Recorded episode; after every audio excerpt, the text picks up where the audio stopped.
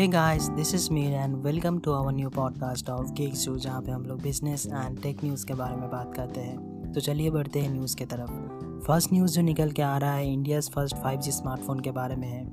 जैसे कि हम सबको पता था आईकू होने वाला था। पर आईकू का लॉन्च डेट के एक दिन पहले ही रियलमी ने और एक नया फ़ोन लॉन्च करेगा अनाउंस कर दिया है। Realme X fifty pro जो भी एक 5G phone Qualcomm Snapdragon 865 processor के साथ आने वाला है। अभी देखने वाली बात है मार्केट में सबसे ज़्यादा जगह कौन बना पा रहा है? Realme X fifty pro और आईकू ने फ़िलहाल तो लग रहा है इंडिया में 2020 बहुत ही एक्साइटिंग होने वाला है स्मार्टफ़ोन इंडस्ट्री के लिए और एज ए कंज्यूमर हम लोगों के लिए भी। Next news is coming from Samsung Samsung M जो कि बहुत ही जल्द लॉन्च होने वाला है। रिसेंटली लीक्स के हिसाब से इसका बैटरी 4000 थाउज़ेंड का और प्रोसेसर सैमसंग का खुद का एक्जीनस प्रोसेसर शायद होने वाला है। फ़िलहाल तो सैमसंग के तरफ़ से कोई कन्फर्मेशन नहीं मिला है इसका लॉन्च डेट और स्पेसिफिकेशन के बारे में।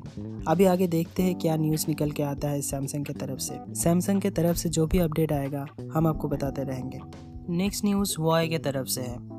हवाई ने फिर से इंटरनेशनल मार्केट में एंट्री करने वाला है। आप लोगों को शायद पता होगा पिछले साल हवाई के कंट्रोवर्सी के बारे में, जिसके चलते यूएस में इस ब्रांड को बैन कर दिया गया था, और गूगल ने भी अपना मोबाइल सर्विसेज़ जैसे कि एंड्रॉयड हुआई को देने से मना कर दिया था। पर अभी अभी खबर निकल के आ रहा है, हुआई ने खुद का एक मोबाइल सर्विसेज़ डेवलप कर लिया है, और वो ट्वेंटी फोर्थ फेब्रवरी को अपना सब प्रोडक्ट लाइन अनाउंस करने वाला है।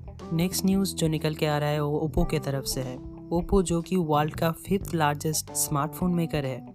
खबर आ रहा है कि सैमसंग एप्पल और हुआई के तरह ओप्पो ने भी खुद का प्रोसेसर डेवलप करना शुरू कर दिया है। Next news is from Oppo once again Oppo के वाइस प्रेसिडेंट ब्रायन सेन ने ट्वीट के माध्यम से एक नया स्मार्ट वॉच का टीजर पोस्ट कर दिया है। इस पे आपको थ्री स्क्रीन के साथ साथ कार्व डिस्प्ले मिलेगा। जो कि स्मार्ट वॉच के दुनिया में एकदम ही नया होने वाला है। So that's it guys thank you for listening to the podcast this is Mir signing off for today have a good day have a good night bye bye guys